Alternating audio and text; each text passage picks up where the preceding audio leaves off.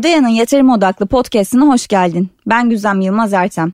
Bu programda teknoloji ve operasyondan sorumlu genel müdür yardımcısı Sinan Erdem Özer bizlerle. Hoş geldiniz. Hoş bulduk. Nasılsınız? Teşekkür ederim. Siz nasılsınız? Çok teşekkür ederim. Podcast'te olmak heyecan verici aslında. Evet. Dijital mecralara, geleneksel medyaya alıştık ama artık böyle zaman konusundaki mevhumumuz o kadar sıkıştı ki her şey böyle yoldayken, arabada bir yere giderken ya da evde yemek yaparken podcast'ten bilgileri, hap bilgileri almaya çalışıyoruz. E, eminim bugün sizinle yapacağımız sohbette dinleyicimiz, dinleyicilerimiz için çok faydalı olacak. Çünkü herhalde şöyle böyle ana bir manşet atsak son 5 yılın en trend cümlesi işte en trend konusu ne diye e, teknoloji ve yatırım dünyası.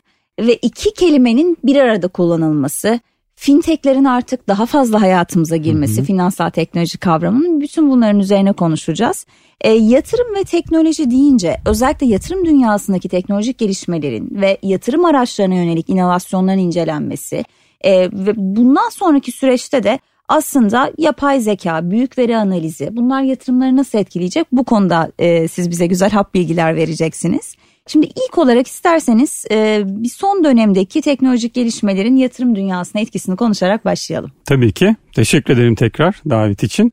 Şimdi teknolojinin e, yatırım ve aslında yatırımla birlikte teknolojinin insan hayatına erişimi çok kolaylaştırdığını görmeye başladık. E, bu da aslında birkaç şekilde oluyor. Yani bir tanesi etkileşim. Artık yatırımcılar net ve anlaşılabilir bilgiye çok daha rahat ulaşmaya başladılar ve bunu yapmak için karşılarında bir insanın bile olmasına gerek kalmıyor. Son dönemdeki gelişen yeni teknolojilerle özellikle e, büyük dil öğrenme e, tarafında olan teknolojik gelişmelerle insanlar anlık olarak birçok şeye yanıt alabiliyorlar ve bu yanıtları da aslında birçok doğru kaynağın harmanlanmış şeklinde e, onlara sunabiliyor bu teknolojiler. Bir diğer konuda aslında erişilebilirlik diye düşünüyorum. Burada kastım şu eskiden yatırım deyince daha çok işte parası olan çok daha az bir kitlenin erişebildiği bir takım fonksiyonlardan e, bahsederken şu anda bu çok değişti. Ya özellikle biz de ODEA'da e, yatırım merkezinde sen varsın derken aslında birazcık da bunu kastediyoruz.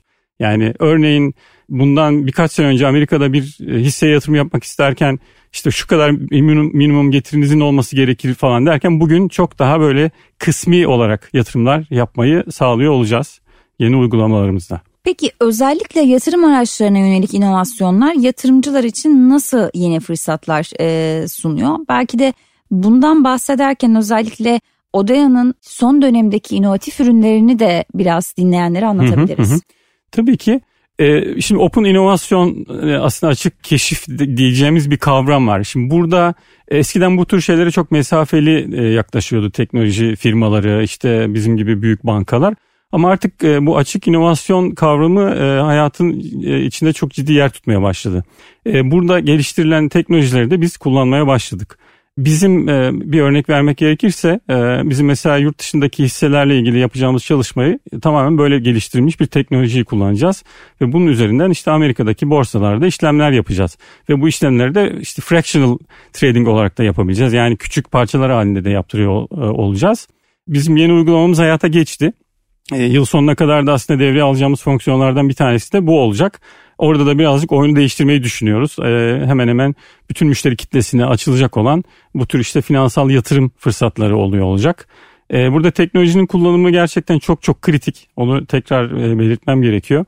Çünkü geçmişte bu tür karmaşık finans ürünlerini hayata geçirmek için hem e, çok daha fazla yatırım yapmak gerekiyordu hem de çok daha uzun projeler yapmak gerekiyordu. Şimdi çok daha hızlı bir şekilde bunları hayata geçirebiliyor olacağız. Peki şimdi özellikle robotik yatırımlar böyle son dönemlerin en trendi kelimelerinden bir tanesi. Şimdi robot yatırım deyince tabii insanların aklına ben e, hiçbir şey yapmayacağım bir robot benim adıma her şeye karar verecek. Böyle bir algı geliyor. Halbuki öyle değil. Çünkü her yatırımcının ayrı bir profili var. Biz dinleyenler de öyle. Yani Kimisinin e, risk alma güdüsü daha fazla, risk profili daha yüksek. Kimisinin daha düşük. Bankacılık işlemlerinde de keza böyle. E, bazıları daha mevduat müşterisi, bazıları kredi satabileceğiniz müşteriler. Yani sonuç olarak yatırımcıları da müşterileri de çeşitlendiriyoruz. Hı hı. E, bu noktada robotik yatırım teknolojileri özellikle geleneksel yatırım yöntemleriyle karşılaştırıldığında hem sizin yatırımcıya ulaşmanızda size eliniz nasıl kolaylaştırıyor hem de yatırımcıya ne gibi faydaları var? Aslında çok güzel özetlediniz. Şimdi bankalar olarak bizim zaten müşterilerimize yatırım yaparken ya da yatırım yaptırırken Hı. onların profillerini anlamamız çok kritik. Zaten bu açıkçası bizden bekleniyor. E, dolayısıyla bizim bu anlamda yapacağımız bütün e, karar mekanizmalarını buna dayandırmamız gerekiyor. E, Odea app'imizde de aslında çok benzer bir akışımız var. Yani biz aslında bir yatırımcı e, profilini oluşturarak başlıyoruz aslında. Tabii ki müşteri olduktan sonra. Ve o profili oluşturduktan sonra da bütün aslında yatırım planlamasını onun üzerinden yapıyoruz. E, aynı profili Robo uygulamamızda da kullanıyoruz. Yani o profili belirledikten belirlendikten sonra sizin e, çok basit örnek vermek gerekirse bir risk iştahınızı anladıktan sonra biz sizin hangi finansal ürünlerle daha iyi yatırım yapacağınızın analizini bir şekilde çıkarmış oluyoruz. Ve daha sonra aynı altyapıyı Robo ile de e, e, ilişkilendiriyoruz. Robo aynı altyapıyı kullanıyor. Neler yapıyor bu Robo? Mesela fon tarafında size sizin e, profilinize uygun olarak bir portföy oluşturuyor hı hı. E, ve bu portföyle yatırım yapmanıza fırsat veriyor. İsterseniz bu arada bunu sanal olarak da yapabiliyorsunuz. Yani şunu yapabiliyorsunuz. Ya ben birazcık bir deneyeyim. E, bunun bir performansını göreyim. Yani deneyimini bir anlayayım. Ondan sonra gerçekten yatırım yapmaya başlayayım da diyebiliyorsunuz. E, bunu dedikten sonra da gerçek yatırımınıza başlıyorsunuz. Şimdi burada teknolojinin getirdiği bence e, en önemli artılardan bir tanesi şu. E, yatırımı yapıp kenara koyup unutmuyorsunuz artık bizim robo e, uygulamamız arkada sürekli bir optimizasyon çalıştırıyor. Yani değişen e, piyasa koşulları ki dünyada zaten son birkaç yıldır sürekli değişiyor bu koşullar. Onlara uygun olarak size belki de haftada bir bile yeni öneriler sunabiliyor. Bir güzelliği şurada bu önerileri kabul etmek zorunda değilsiniz. Siz bunların içinden bazılarını seçebilirsiniz veya ben tamamen eski portföyüne devam etmek istiyorum diyebilirsiniz.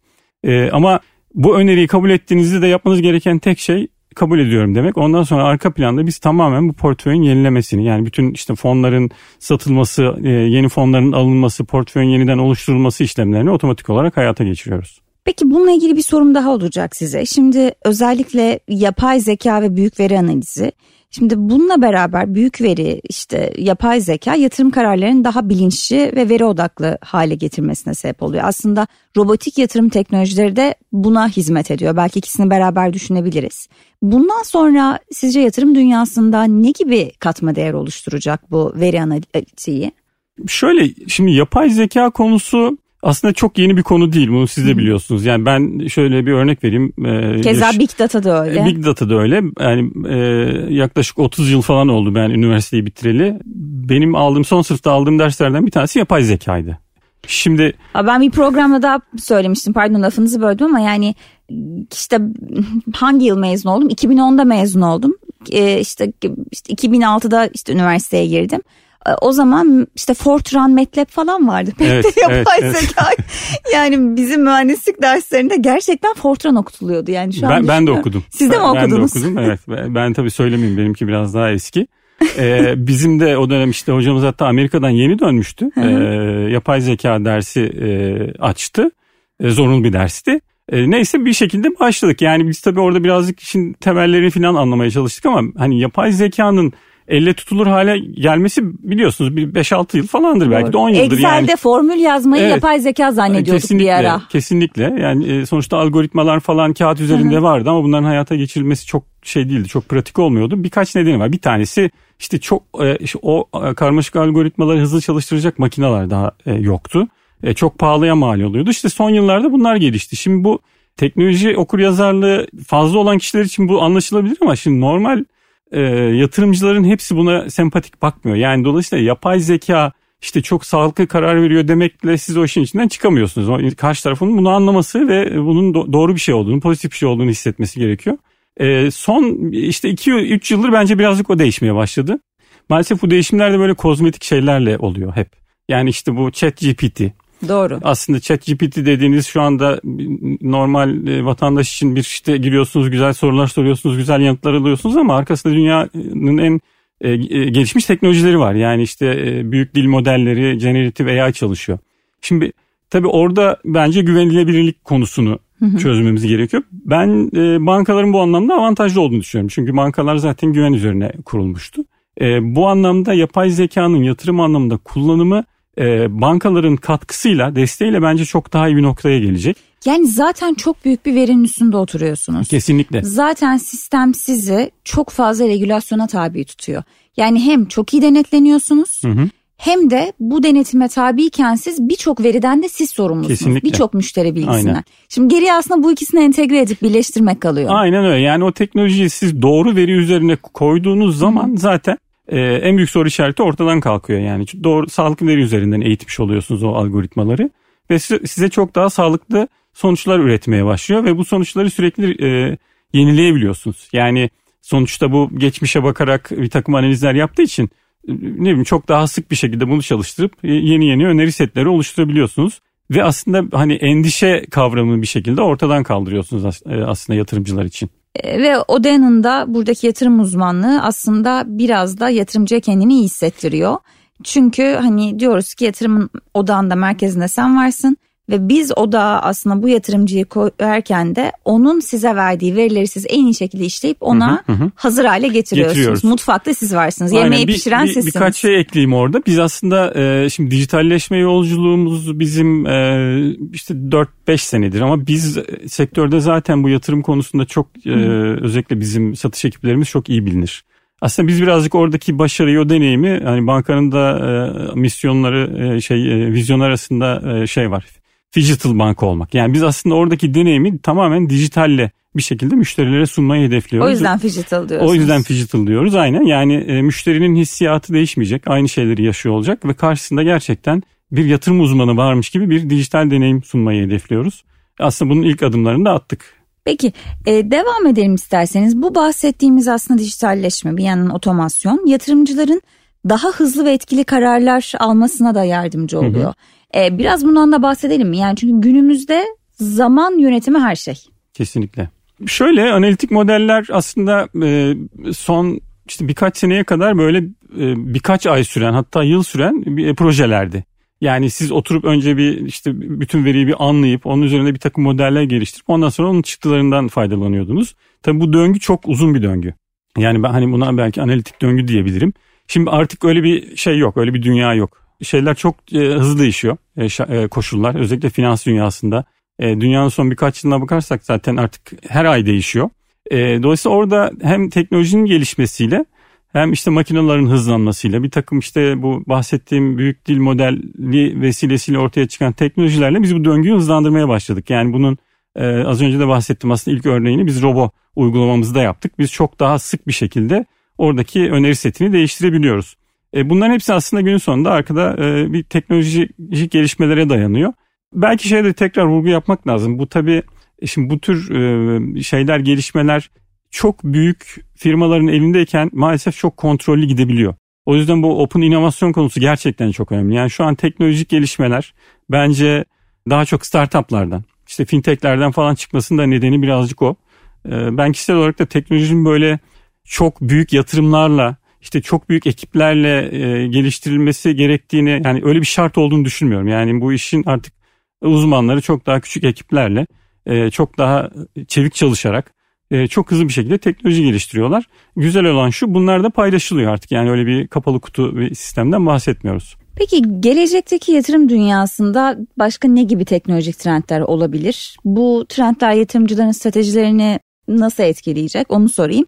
Ve tabii ki bunları sorarken de kripto tarafına ve DeFi'ye değinmeden olmaz. Çünkü herhalde en trendi konulardan bir tanesi hı hı, de bu hı. taraf. Evet. Ee, yani konuştuğumuz teknolojik gelişmeler, dönüşümler dışında aslında bence kripto tarafı da finans dünyasını çok etkileyecek. Hı hı. Şimdi e, kripto deyince tabii birçok kişinin aklına Bitcoin, işte Ethereum falan alıp satmak gerekiyor ama aslında onun arkasında çok büyük bir teknoloji var. Blockchain Biz, teknolojisi. E, blockchain teknolojisi.